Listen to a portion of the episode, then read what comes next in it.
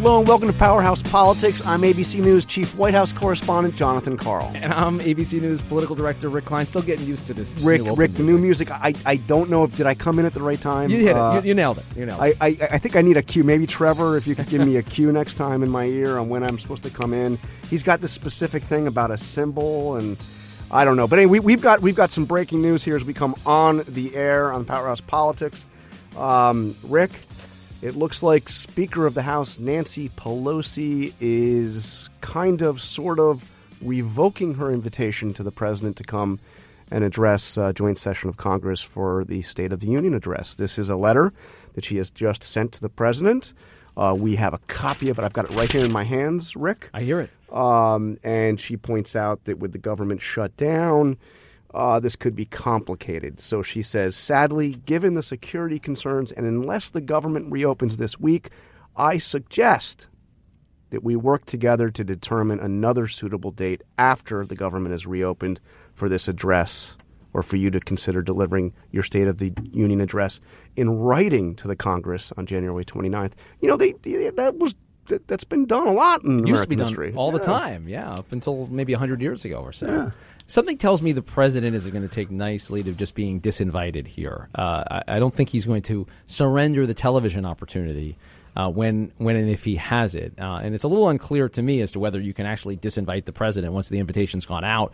Secret Service and Capitol Police, they can figure out the security. I'm sure they do it all the time. They continue to work, and uh, most of them they're actually paid. It's they're, they're not among those that are affected by the shutdown. But the shutdown has is having an undeniable impact. But it's still the impact is still so muddled to my mind that that John, the other sound that that makes this move makes is of a of a of a chess piece being moved because Speaker Pelosi is trying to change a bit of the conversation around this, put some pressure back on the president. The president has been reaching out to Democrats, trying to bring some of them into the White House. In fact, we're going to talk to one of them later in the podcast who was invited, but but um, but actually did uh, decline that invitation, uh, uh, a freshman congresswoman from Virginia.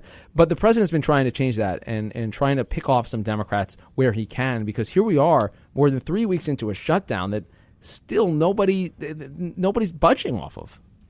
Yeah, and and you know, Rick, there, there's a lot else going on in the political world, and we're going to talk at length about the uh, the shutdown negotiations with, uh, as you mentioned, a, a freshman member of the House who was invited to the White House on Tuesday, turned down the invitation. We're going to ask her why that happened and and, and where we're going to go.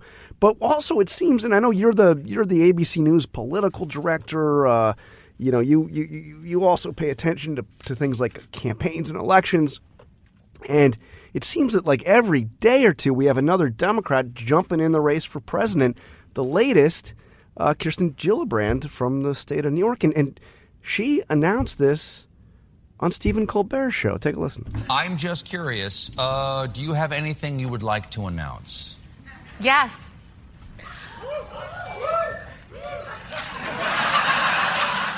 And what would that be, madam? I'm filing an exploratory committee for President of the United States tonight. Tonight. I don't know, Rick. I remember when. I mean, we look. It's not. She's not the first person to announce an exploratory committee on late night t- the Yeah, late night show. I, I understand that, but I, I, I'm still nostalgic for the kind of the, the big speech outlining what you uh, you know. But uh, that, that's okay. Whatever. But there is something I want to I wanted to point out. Uh, which is which is kind of interesting. Uh, you you may remember because you are the political director here at ABC that um, that Gillibrand was just reelected uh, senator uh, from from New York, and I believe the Senate terms remind me that the the, the, House is two years, Yeah, yeah. right? The Senate's Six, six, right? yeah. yeah, yeah, Which would be which would mean that would bring her till after twenty twenty, right? Right. Was That I'm just trying after to the next presidential are- term, as a matter of fact. because that's if my math 2020 is right, next year, right? Okay, Right. so that which is fine. We we've certainly had. I mean, I, I remember when Joe Lieberman ran as Al Gore's running mate, and he actually ran for both vice president and senate at the same time. One one lost the other. Um, yeah, I forget which one it was, but yes, yeah, exactly. Um, and uh, but but but here here's something that I think could be a slight complication for Senator Gillibrand. Um, during her reelection campaign, she did a debate uh, on it was broadcast on WABC. I think it was this was in October.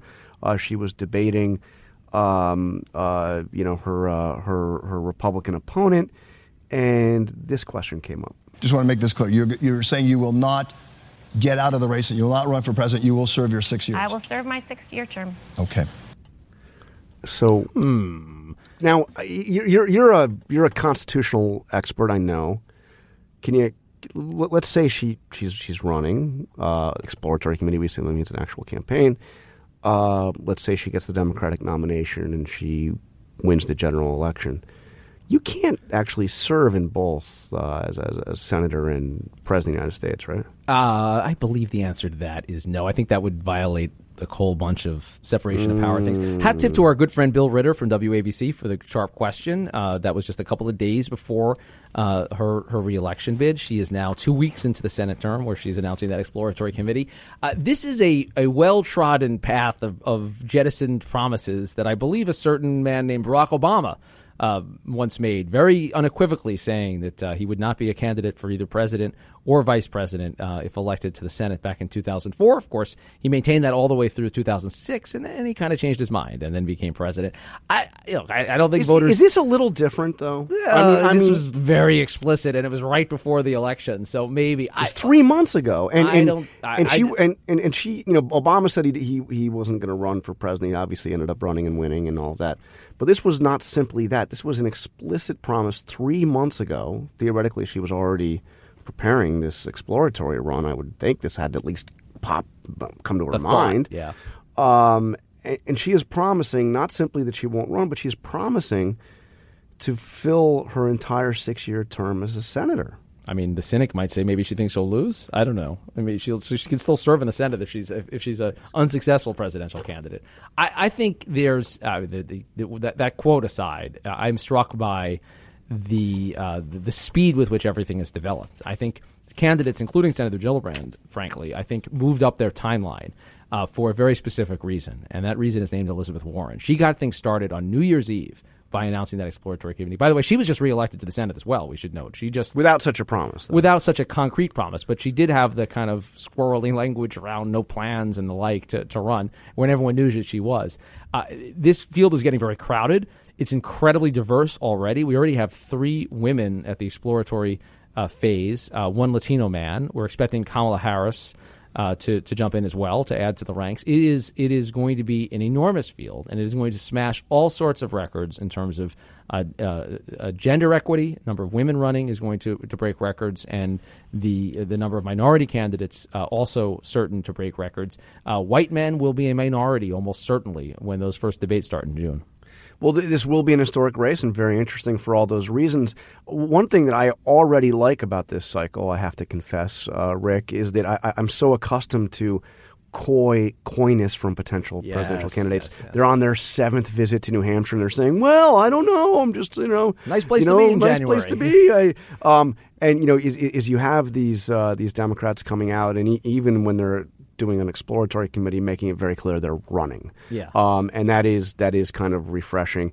Um, so we have to take a quick break, but before we do, Rick, question to you because you are the expert here. Uh, how many declared Democratic candidates will we have? Uh, uh, you know, one year from now, how, how many how many Democrats will actually get into this? One year from now is different than six months from now. Okay, six months number- from now. Some people could have six months from dropped out be before higher. Iowa. Yeah, okay, yeah, yeah, okay. So six months from now, how many candidates? 24 and a half. 24 and a half. All right. Uh, when we come back, we'll ask Rick to name those 24 and a half, or maybe. Uh, we got to take a quick break. We'll be right back with more Powerhouse Politics. Is it still a struggle to get that good night's sleep? Then maybe it's time to try the Purple Mattress. It's made out of a new material that makes it firm and soft, so it keeps everything supported while still feeling really comfortable. Try it now with a 100 night risk free trial along with free shipping and returns. And if you order one, you'll get a free purple pillow with the purchase of a mattress. Just text Powerhouse to 474747. The only way to get this free pillow is to text Powerhouse to 474747. Message and data rates may apply. When it comes to hiring, you don't have time to waste. You need help getting to your short list of qualified candidates fast. That's why you need Indeed.com. Get started today at Indeed.com slash podcast. That's Indeed.com slash podcast. All right, welcome back to Powerhouse Politics. We are joined on the line by Congresswoman Abigail Spanberger from the 7th District of Virginia, freshman member of the House, uh, and of course, the, uh, the former CIA agent who defeated Dave Brat. Thank you for joining us. Thank you for having me. I appreciate the opportunity. So, it was widely reported that you were among the Democrats who were invited to come to the White House uh, yesterday, uh, Tuesday, uh, to meet with the president. Is that first of all? Is, is that true? Were, were, did you get invited? Uh, so you'll have to excuse. I have a bit of a cold. Uh, there were a number of uh, invitations floating around for a variety of different events. Um, I will, when given the opportunity, to talk about the issues impacting the uh, federal workers in my district. I will take the opportunity to speak to anyone and everyone and advocate for them to get paid for the work that they're doing and for those who are furloughed to get back to work. But but what I'm asking is, were you invited to White House yesterday to meet with the president, and if so, why did you choose not to come? Um, so recognizing that there would be multiple opportunities, or potentially, I thought it would be most important for when I engage advocating for the people of Central Virginia um, that I do so in um, the the uh, an environment and in a discussion uh, that is meant to really move this discussion forward. So, so you thought that the president didn't really want to discuss? This was just a. I'm, I'm trying to understand. You, you were invited to come talk to him, and, and yeah, and, and, and I, you, and are I saying will, you you said and what I'm saying is I will be pursuing an opportunity to have those discussions. Um, it, that opportunity was not yesterday; it will be soon. Okay, and, and, and let me let me try to understand get, get, get your perspective. I know you, you stand out in many ways as a um, as a, a Democrat who won in a district uh, where the president uh, uh, did well. Did, did long been a Republican district, uh, Eric Cantor's district back in the day.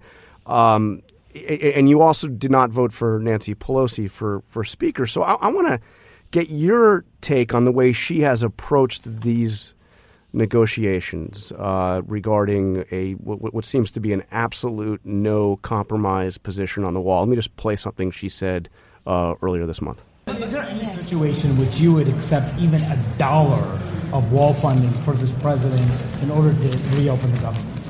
A dollar? A dollar. One, one dollar? Yeah, one dollar. How high would you willing to go? You're willing to go? No, no. You said a dollar. You said a dollar. How, how high are you willing to go? Well, that's not your question. You said a dollar. I'm answering your follow-up question. question is, The the president wants fact to cut is, a a deal. wall is an immorality. It's not who we are as a nation. So, are you comfortable with that position to say, first of all, that a wall is an immorality, uh, given that there already is there's already quite a stretch of wall on, on, on the border uh, as we speak, uh, of stretches that were uh, made possible by votes uh, from Democrats as well as Republicans. But but larger, but in, in, in a larger sense, are you comfortable with saying the, the a position that says they are unwilling to compromise whatsoever with the president on his uh, a request for a wall, no compromise at all, no money. I mean, a dollar maybe, but but but no no no real funds to build that wall, no matter what the president agrees to. Well, and first, let me actually go back to your prior question really quickly, um, just about the lunch yesterday. There were nine Republicans, and, and had I attended that meeting, that wouldn't have been a productive bipartisan effort. Um, there were some scheduling issues for the others who had been in, invited, and so they were unable to attend. Um, and my priority, as I as I mentioned, um, was really to have effective conversation. So uh, just to follow up and be abundantly clear, it wasn't the the venue or the participants. It was really the fact that there, in my view, weren't enough participants, kind of from both sides, to make it a valid bipartisan discussion. Now, So- on the issue of border security, you know, there are, there are many Democrats who talk about this issue in many different ways. Of course, I come at it from the perspective of a former CIA officer, um, and I worked counterterrorism, I work counter narcotics, and so discussing how to keep this country safe from threats that present themselves at our borders and at our ports of entry is something that's incredibly important to me. And in part of that discussion, I think Democrats have been very clear, um, it, particularly in the past week, um, and and beyond. I mean, if you look at the history of what it is that we've done time over time, what it is that we funded, what it is that we voted for, it is border security, and and where I think that you know in in recent interviews and in recent discussions, we have been very clear, and members of the party to you know have talked about varying things to varying degrees. Um, but I mean, we've been very clear on the fact that we need greater technology at our ports of entry. Um, and, and there are tremendous amounts of technology uh, that we could be employing that are, you know, 21st century solutions that will help us identify drugs, weapons, contraband that might be coming through. Um, and, and unauthorized crossings, you know, when we talk about the potential of having physical barriers, there are miles of physical barriers already at the border. Um, but what we also need are we need sensors, we need radar, and we need, frankly, more personnel who are highly trained to be able to um, engage when there are unauthorized crossings. And so when we're looking at the threats as well for drugs coming through, the majority of drugs that come into this country come at ports of entry. Uh, the majority of people who are in this country without legal status came um, legally um, and, and, currently have, uh, you know, their, their visas expired. So it really is about expanding our infrastructure at ports of entry and and so that we are able to know what's coming into this country and, and who has arrived in this country.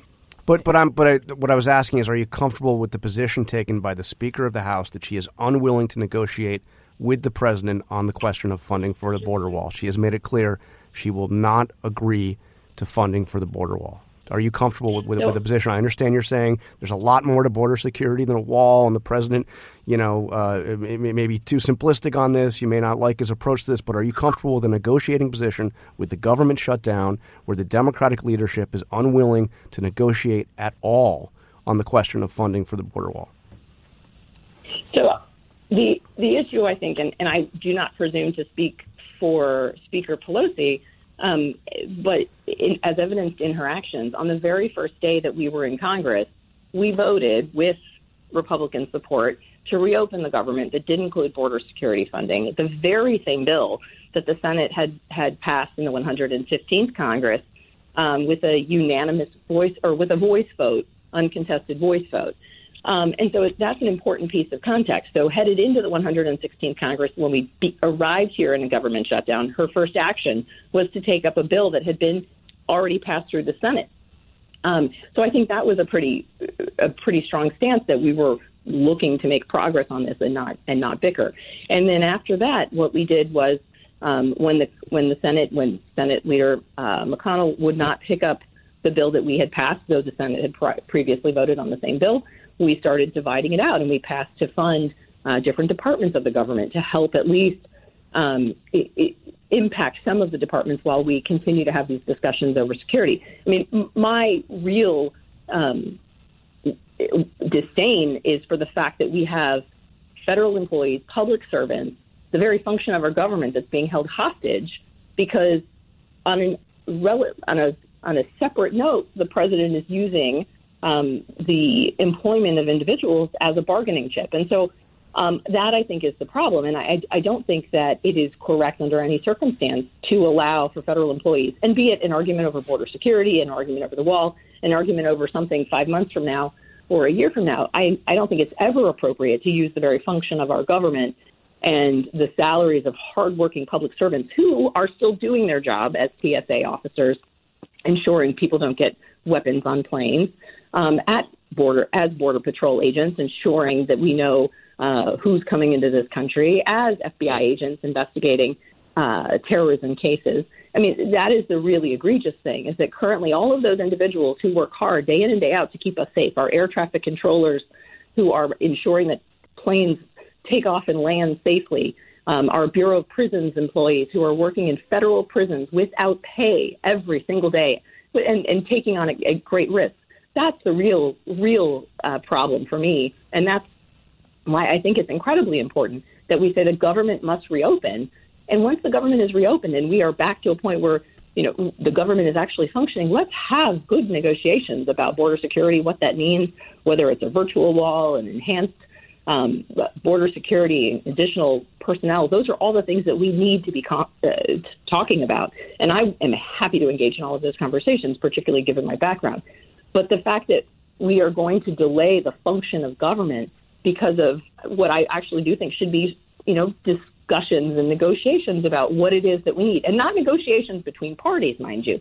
This needs to be a valid conversation about evaluating what threats exist and evaluating what methods, technologies, and standards we should have to address them. So, you know, when we're looking at how to best secure our border, that is not something that political parties should be arguing about. That is something that people should be sitting down and listening to experts and and and basing those decisions based on what is going to most effectively, most efficiently, and most quickly actually address the challenges um, and possible threats that we face at our borders and ports of entry. So, Congresswoman, you, you took you took office as part of this historically large class of Democrats. Uh, many uh, you know, inspiring number of stories about why uh, people decided to run for office, including yourself, people that didn't have backgrounds in politics. If there was one uniting theme that I heard, it was let's break up the politics of paralysis, the, the, politics of usual. Let's get down to the actual business of solving problems that matter for the American people. Here we've got a, a classic Washington impasse, a historically long shutdown. Where the where President Trump says, "I need my border wall," Speaker Pelosi says, "A border wall is an immorality." Where is the common ground? Could you support down the road after I take let's to unanimous consent today? You reopen the government. If you have those negotiations, can a physical barrier, which the president has made clear, has to be part of a solution for him, can that be acceptable to you? We already have physical barriers uh, across miles of our southern border. There are but, but, but an additional but an additional the, physical barrier. I mean, this is what we're asking about where these negotiations go. Are you willing? To once the government's be reopened uh, to support a solution to the border that includes what the president believes is the top demand uh, additional money for new border wall? So I think it is a matter of what's feasible. There was a bill, the USA Act, that had part of it wanted uh, was was requesting a mile by mile assessment of the southern border, because if we are going to secure the southern border, and let's talk specifically about the southern border, um, if we are going to secure it, the the landscape of the southern border is vast. It has rivers. It has, I mean, impassable terrains. It has invasive uh, cane roots and plants. There are a lot of challenges if we want to have full coverage, be it visible, be it with radar, be it with uh, sonar, be it with any other uh, effort uh, or sensors, excuse me, um, or cameras then we need to ensure that we know mile by mile how it is that we're going to do this. And so, I mean, the ultimate question is I will advocate for and I will vote for efforts to secure our southern border that are done in an effective and efficient way. And if that includes additional physical barriers, then I would support that. Um, but I think it's an important thing. And I, honestly, I think that people throughout our communities and our country and the media should be saying there's a lot of there are a lot of different constituencies at work. We should be listening to what the Border Patrol thinks is best. Where are places that they have difficulties um, getting to? Where are places that are five hours of travel time for them to get to a certain point in the border? Now, if you have a, a physical structure there and someone's able to either tunnel under it or go over it, and your response time is five hours, is that the best place? Is it perhaps necessary to have additional personnel? There are so many questions I think that we need to answer. The bottom line is yes, I would be willing to vote for and support um, any and all measures along the southern border, but under no circumstances is is a wall from from uh, you know from, from across the southern border the, the optimal plan, particularly if we want uh, uh, to address this in, in any manner of, of a quick nature.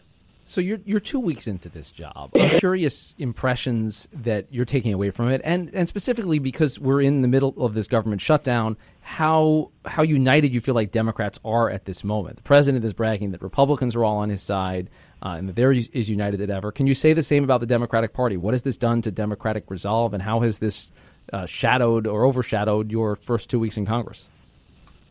So it's overshadowed my first two weeks in Congress because on my first weekend home when I was excited to get out and meet constituents, I had to sit around a giant conference table with employees of our federal government who are working in our prisons, who are working in our airports, who are not getting paid. I had to talk to HUD employees who said that they are fearful for the people they normally serve because they're out furloughed and they know the elderly and veterans and children who depend on them are not getting the services that they need. So it's overshadowed that because what should be um, the initial entry of this new Congress um, here in Washington has been clouded by the fact that we are so focused on opening the government, as well we should be. But the government shouldn't be shut down in the first place. Um, and so I think that is the challenge. As, as far as the Democratic Party is concerned. You know, the thing about the Democratic Party, and I speak only for myself when I say this, is it is a vibrant party. It is a diverse party. We and, and you can see that in our class picture, as diverse as we are in age and gender and race and geography and professional background and everything else, we are diverse in our opinions and our thoughts and our ideas. And what I think is great and, and strengthens the Democratic Party is that we have disagreements, we have different approaches, um, and we come together on issues that are incredibly important um, and, and on the common values that we share. And so I'm proud to be a part of this Democratic caucus. Um, I think we are pushing each other and pulling each other on ideas, and frankly, that's exactly what should exist in the political spectrum. And and I think that it is strengthening our caucus, and and hopefully that strengthened caucus will positively benefit the American people, uh, particularly once we're able to move past this government shutdown, pay the people who have been working so hard to keep this country safe, um, bring everybody else back to work, restore the function of government, and then get to work on the real work that the American people elected a new wave of members to address infrastructure, prescription drug prices, the opioid crisis, uh, campaign finance reform, everything and anything related to health care. And, and that's those are the conversations that I'm excited to have. And and I'll say this because I'm sure I'll get asked questions about it. I'm sure there will be lots of arguments about how we address many of these things. But that's exactly what makes our democracy strong. And that's frankly exactly what makes our caucus strong. All right, Congresswoman Spanberger, I know you have to go. Just be, before you do, uh, you, you, said you, you, didn't want to go to the meeting yesterday because it looked like it was going to be very lopsided. In fact, maybe you would have been the only Democrat uh, there. Uh, do, do, you uh, do, do, you expect, or you, are open to coming back uh, uh, soon to the White House here and talk directly to the president? It, it is absolutely my hope and intention that if given that that I I will take the opportunity to sit down with the president advocate for the people in my district, and have um, a conversation about reopening the government.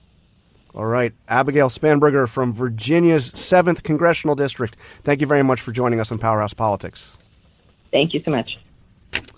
So, um, Rick, uh, you know, Spanberger's an interesting, uh, interesting case because she, uh, we, have heard so much about the, the progressives in the freshman class. Yeah. Uh, AOC and and and and and and her uh, fellow travelers. But um, you know, there are a number of uh, of moderate Democrats from Republican districts, and she is uh, uh, certainly one of them. Although I, I, am struck as somebody who is not a career politician, somebody who came to this as as a, as a, as a you know formerly with the CIA she does have those political answers down, doesn't she? well, and I, and I think the the way that she um, sought to avoid a direct answer on the question of the wall, that's exactly the schism in the Democratic Party that the president is trying to exploit. That to me seems like the reason that Democrats don't want to be baited into a meeting at the White House because that is what could ultimately divide them. Do all Democrats in the House, or even most Democrats in the House or in the Senate for that matter, do they think that a wall, period, the end, is immoral? I don't think you're going to find unanimity on that question. Pelosi's a little bit out there on that.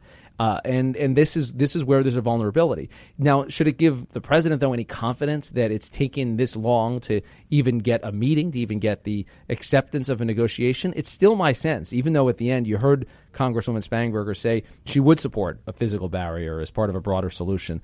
That I don't think that's going to get the White House far enough as part of these negotiations. I don't know if it was a tactical mistake or not for these Democrats to to say uh, that they're not going to meet with the president, given that they've had some some high ground on this uh, on the negotiations, saying that they're willing to have talks at least. But I, am not sensing a, a, a crack inside the Democratic coalition in terms of their resolve. No, not not at all. It, it, may have been a tactical mistake. Uh, I don't know how much it, it, really matters at the end of the day, but what what it did is it, is it changed the the, uh, one particular talking point, which could be an important one about who's willing to negotiate. Uh, if, if, you remember, before those Democrats uh, refused to meet with the president yesterday, it was the president who had walked out on a meeting right. of, of, of, of the Democratic leadership, and that you know, gave the Democrats the ability to say the president won't even sit down and talk. He storms out of his own meeting in his own building.